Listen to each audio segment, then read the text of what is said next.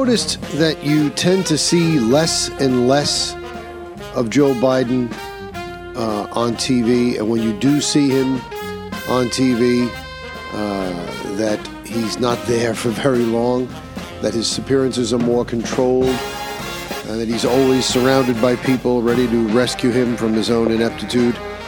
Uh, this is not an accident. This is not your imagination. This is by design and for a very, very valid reasons. Hi, everyone. I'm Jamie Durie, and welcome to another episode of the Jamie Durie Show podcast. If you've not already done so, please subscribe to the show, and you can do so in one of several easy ways. You can either go to the Google Play Store, the iTunes App Store, and simply download the free Podbean app and search out the Jamie Durie Show. Or you can simply use your native podcast aggregator app available either in the Google Play Store or the iTunes App Store and search out the Jamie Durie Show podcast and subscribe that way. Either way you choose to subscribe, you'll be able to leave reviews, leave comments, make suggestions, uh, and we desperately need more reviews. Please give us a five star review so we can grow the show and give you as much information as you deserve. And you need all the information you can get nowadays because, as we all know, the mainstream media in this country is not a media entity any longer. It is nothing more than a propaganda machine and a wing for the Democratic Party. But give us a five star review because we really would appreciate it. Yeah, uh, there's a reason why Joe Biden's appearances are so controlled, and there's a reason why um, you haven't heard many other people, especially in the wake of Trump last month announcing that he was going to run, uh, announcing that they're going to run. You got Biden running around a few times, excuse me, is he allowed to speak, saying that he's going to run uh, for reelection. And it seems almost unthinkable to me that the Democrats would want him to run for reelection. Now, why do I say that? Well, if you're a clear thinking, unbiased person and you sit and listen to Joe Biden speak and you watch him on a regular basis on those rare occasions when you do get to see him. It's clear to any honest person, any person who's being honest with themselves, that he is mentally incompetent, that he is suffering from advanced stages of dementia, and he is not capable of running this government, and half the time he doesn't even know where he is. It is unsafe to have someone like that as the chief executive. How is it that a media conglomerate the mainstream media, NBC, ABC, CBS, CNN, MSNBC, all of these news agencies, with the exception of, say, Newsmax, One American News, and uh, also certain hosts on Fox News and some talk radio hosts. But how is it that these mainstream media outlets don't even bring this up? Don't even consider it a possibility. Now, anyone who's an unbiased news anchor or an unbiased news agency would have to at least occasionally bring this up and question the man's fitness for office. Or if they do bring it up, they dismiss it rather offhandedly and saying it's nothing to see here. But there is something to see here.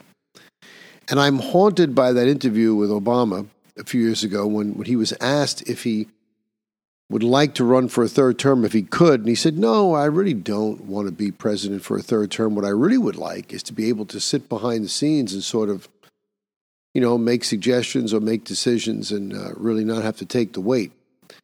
And that's all the answer you need to know. Because it's clear to the rest of us, other than these mainstream media people, that Joe Biden, although he may hold the title and the office of the presidency, is not the president and is not making these decisions. Other people clearly are. And who are these other people? I would say it's probably most definitely Barack Hussein Obama.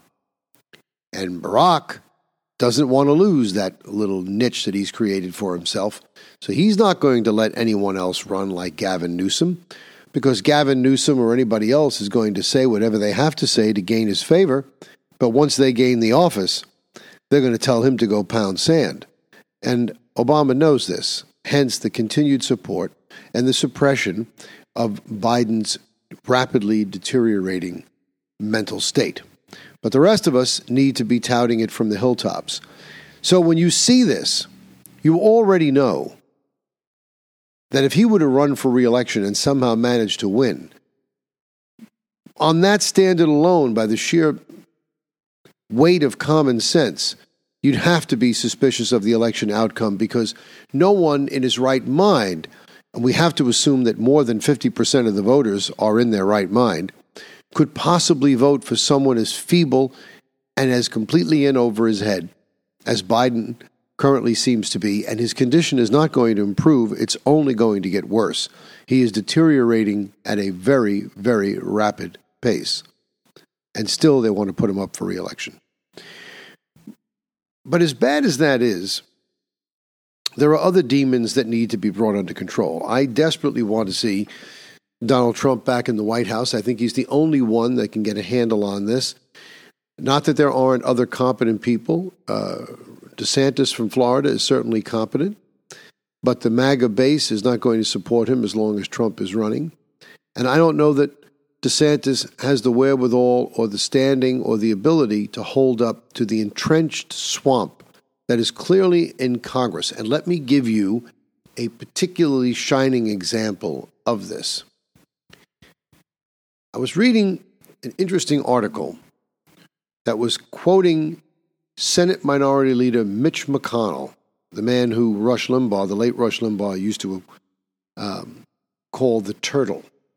McConnell calls on DOJ to treat Trump and Biden documents, quote, exactly the same way. Listen to some of these pull quotes. He thinks they should be treated exactly the same way. Quote, I think the important thing with regard to the documents is that both these guys ought to be treated exactly the same way. Exactly the same way. This he said to News Radio 840 WHAS in Kentucky. The Senate Republican leader said he thinks the Attorney General, quote, probably did the right thing by appointing separate special counsels in investigating the two classified documents uh, cases. What's good for one candidate for president ought to be good for another one. Well, now let's just look at that. First of all, they're not the same thing. That's number one. Number two, Joe Biden was never president until the last presidential election. These documents that he has in his possession are classified documents from the Obama administration, in which he served as vice president. A vice president cannot declassify classified documents. He has no business to possess them after the expiration of his time in office. And yet he had them. He had them in an unsecured place. They kept it secret. Nobody knew about it and only came to light recently. Donald Trump, of course, everything he does uh, has a flashlight and a spotlight shown upon it. But everybody knew that he had these documents. His lawyers were in communication with the Justice Department, and Donald Trump was the President of the United States at the time when these documents uh, were first put into his possession. He was allowed to retain them after because he declassified these documents. And the president is allowed to declassify documents. So they're not the same. And clearly, this mere appointing of special counsels hasn't qualified under Mitch McConnell's standard as treating the two exactly the same way. Trump had his home raided by FBI agents. Joe Biden has no such similar raid. And now, because of this, former um, Professor Emeritus uh, Alan Dershowitz from Harvard has said he expects neither Trump nor Biden to be prosecuted. In fact, I wouldn't put it past these sinister individuals, knowing full well that Donald Trump didn't do anything wrong, and knowing full well that Biden did do something wrong by keeping classified documents as an ex vice president uh, and having him in his possession long before he became president and they were classified, that somehow they knew it was going to come to light that Biden had these documents. So, in order to create a hedge, in order to protect Biden, they deliberately went after Trump. And they did that so that when they investigate Trump and find out there's nothing they can do, uh, they can now do the same thing with Biden. And they're going to say, well, we didn't go after Trump, so we're not going to go after Biden. Equal Pasquale, everybody's good, even Steven. No hits, no runs, no errors. But it's not true because the two situations are not analogous. Trump was the president. He can declassify documents. Biden was not the president. And for, for uh, Mitch McConnell even to suggest this shows you why this man has to be removed. He is worthless. There is a swamp in Washington, and he has to go. Now, to his credit, newly elected House Majority Leader, uh, Representative McCarthy, has a different take. He said when the when the White House was talking about how this is uh, um, shameful that the Republicans are playing tit for tat and going after Biden, he said he defended the investigation of his Republican colleagues by saying the treatment of Trump and Biden regarding the classified documents just does not seem fair. Referring to the classified document linked to Biden, McCarthy said prior to an election, they kept it secret. At no time did he get raided by the FBI. On November 2nd, two days, I mean, days before the midterm elections, Classified materials were found at the Biden Penn Center, a think tank office in Washington that Biden used between 2017 and 2019, a two year period when he was no longer in office and he wasn't president yet. Following the discovery of the first trove of documents, White House attorneys searched Biden's residences in Delaware, where additional classified government records from the Obama administration were discovered. But these findings weren't disclosed to the public until last week.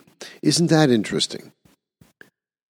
Quote, they put a special prosecutor only after other people raise the issue. Are the same amount of agents investigating this that are investigating President Trump? Is the same push behind it? It just does not seem fair. This is why the American people get so upset and distrust the government when they see the law is not applied equally. The House GOP leader said they would oversee the special counsel's probes in both cases. We have a constitutional responsibility to oversee the Justice Department, and that also means overseeing special counsels. So we will look into both situations. Well, kudos to you, Leader McCarthy, for saying this, and shame on you Senator McConnell for saying what you said. But the sad fact here, ladies and gentlemen, we've seen this movie before, is everybody rolls up their sleeves and everybody shakes their fists and everybody on the Republican side say they're going to do this and do that. At the end of the day, no one is going to be held accountable. No one from the FBI was held accountable except for that idiot Peter Strzok, who they fired. Then they made him a millionaire with a GoFundMe campaign. Nobody's held accountable. The former director of the FBI didn't get prosecuted, even though he was involved in trying to take down the president. Nobody gets involved. Christopher Wray is doing strange things, funny things. Nobody gets involved. Nobody gets indicted. Nobody gets taken down. It's just all smoke and mirrors. They're all in bed together. This guy McConnell has overstayed his welcome. He's been in the Senate, I think, 40 years. It's time to go. There are 535 elected federal legislators in this country 100 senators and 435 congressmen or congresswomen. We have a country with a population of 333 million people, give or take a few million. You've seen these people speak, you've seen them on TV. Do you really think, as a clear thinking, educated man and woman, a person with common sense, do you really think these 535 people are the best and brightest we can field in a country of 330 million? So good that they deserve to be kept there in perpetuity, that you just can't dislodge them? Is that what we really believe? I think not. Half of these people couldn't survive in the pro- private sector. They couldn't hold a job making any kind of money if their life depended on it. The only way they can do is live off the government gravy train where you can make decisions, you can fail, and you don't get fired, and you don't run out of money. You can't run the company into the ground. Well, you can, but they haven't yet, uh, because all you do is just tax other people uh, at a higher rate to fund your failures. That's all they do. Well, we'll take a shot. Didn't work out. Well, we'll have to raise taxes 5%. We'll get it, 10%, whatever it takes. The people who we work for, who they treat you as uh, serfs and subjects, they'll pay for it. They'll pay for it. The only person that I know of that's going to run for president and will make an effort to bring term limits to a reality by supporting candidates for the legislature who, in turn, support term limits on their way into office. So it's very, very awkward for them to back away from it once they're in is Donald J. Trump. The only hope for the country is Donald J. Trump. Elections have consequences. In my own home state of New York, we had an election recently which I consider extremely pivotal. I consider it the death knell from my home state, which I loved dearly growing up. There was just so much to recommend New York State. I know a lot of people who live in the heartland can't imagine that because we think of New York as Times Square and 42nd Street, although 42nd Street isn't what it used to be. But it's so much more than that. It's the beauty of Long Island, some of the most pristine beaches in the country. It's the beauty of the virgin country of the Adirondack Mountains upstate, the Western Tier with its rolling farmland and vineyards. There is just so much positive about New York, except now it has become an oppressive place, place to live due to the tax burden that has caused people to flee, the crime that is coming back. We have a mayor in the city of New York who's in well over his head. Just because he was a cop doesn't mean he knows what he was doing. And we have a governor who is complicit in all of this and is doing nothing to reverse the actions that were taken in the state legislature in terms of bail reform, letting criminals out the same day they're arrested, that has caused this downward slide in our quality of life in the city of New York and elsewhere in the state. Our only hope was that Lee Zeldin would have been elected governor. He would have put the brakes on the New York City mayor with the threat to displace him, just as he promised to displace the Manhattan district attorney, who seems to refuse to prosecute people. And that would have been a wake up call. In a perverse way, Zeldin lost by 300,000 votes, the exact number of people who left New York in response to the pandemic and moved to greener pastures in Florida, Texas, and elsewhere. Red voters who started a new life in red states. They voted against Cuomo. They voted against Hochul. But they didn't vote in the voting booth. They voted with their feet. And as a consequence, New York State is finished four more years of this witch that's in the mansion in Albany, I don't know what is going to be left of New York State. But we simply have to extricate ourselves from this. And it's a fight, but all fights have to start somewhere. And I think the place to do it in this case is simultaneously, not just from the top down or the bottom up. You have to fight them on all fronts. Hopefully, what I'm thinking, as I've said before, if you look at the election results from the 2022 midterms, yes, we didn't get as many red victories as we would have liked. But the one thing, again, that people just aren't talking about, except a few, is that the red states got redder and the blue states got bluer. That much was readily apparent. And the real interesting thing is the red states got redder because of voters moving into their states. Red voters who were suffering in blue states left those blue states and moved to red states, making them redder. The blue states got bluer but because of an exodus of red voters, not because of an influx of blue voters. What this means is the blue states are continuing to decline in population. And in the next census in 2030, you're going to see an even greater reduction in the electoral votes held by the blue states. They will become less and less relevant in presidential elections over time. My home state of New York used to have something on the order of 38 electoral votes. We now have about, I think, 27.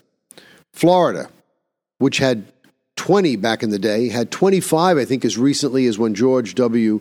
I'm sorry, George, yes, yes, George W. Bush ran in 2000, now has something on the order of 30 or 31. So Florida and Texas between them have 70 electoral votes, which eclipses the 54 in the liberal bastion of California. You're going to see an electoral shift in this country, and if that shift continues, the red states will hold the power.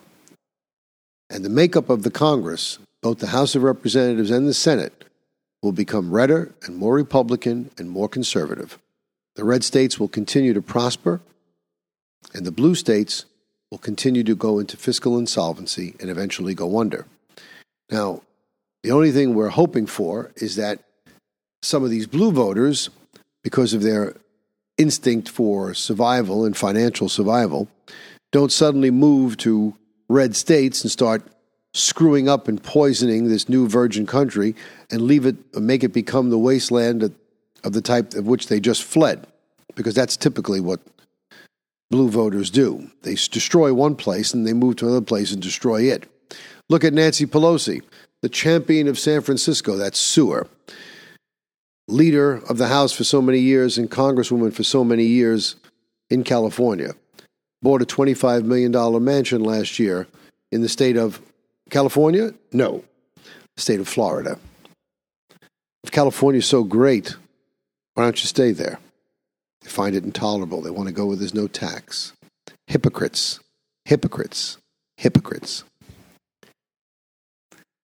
And last but not least, I always like to give you an update, if I can, on what we're finding out in the world of COVID and the vaccines, the biggest scam and hustle placed on the American people. Again, I don't blame the politicians who, like President Trump, responded to the people's dire requests for some relief and helped to facilitate development of vaccines. But the politicians are not doctors, and they can only rely on the advice they're given by medical experts. And those medical experts lied to these people, and they lied to Donald Trump. A new article here just came up says that the CDC knowingly left serious adverse uh, effects off post vaccination surveys, documents show. The U.S. Centers for Disease Control did not include serious adverse events like heart inflammation on post vaccination surveys, even though the agency knew the issues could be linked to COVID 19 vaccines. Even before the surveys were rolled out in December of 2020, after the first vaccines were authorized, the CDC knew that myocarditis a form of heart inflammation since confirmed as being caused by the Pfizer and Moderna shots. Again, the two vaccines that utilize that mRNA technology that I've spoken about numerous times on this show. Not the Johnson & Johnson one, which used a true vaccine, a dead COVID-19 virus. And other serious adverse effects were of special interest when it came to the vaccines according to a newly disclosed version of the protocol for the survey system. November 19, 2020 protocol, VSafe, the survey system, lists myocarditis, stroke, death, and a dozen pre specified medical conditions. The protocol was obtained by the Informed Consent Action Network, a non-profit organization that seeks transparency around health information. All of the conditions can cause severe symptoms. VSafe is a system of surveys that was introduced during the COVID 19 pandemic to monitor vaccine safety. It was managed and was developed by the CDC. Updated versions of the protocol lists the same 15 adverse events. None of the conditions were included in the actual surveys. Respondents could check boxes if they experienced certain symptoms, but only 10 lower level problems, such as fever and nausea, were listed as options. This is what it says in the article. Quote, it's deeply troubling that the CDC would construct VSafe in a manner that does not permit it to be able to easily access the rate of harm from adverse effects the CDC had already identified as potentially being caused by these products, so said Aaron Siri, a lawyer representing ICAN. This calls into question what the CDC was really trying to accomplish with the VSafe surveys. Was it trying to assess the actual safety of these products, or was it trying to design a system that would more likely to affirm its previous public announcements regarding the safety of these products? I think we all know the answer to that question. I've told you before, ladies and gentlemen, we've been hustled when it comes to these COVID 19 vaccines. And these boosters, now that we know more about how mRNA technology works, these boosters are not boosters at all. They are nothing more than new vaccines to deal with new variants. For the Jamie Durie Show, I'm Jamie Durie.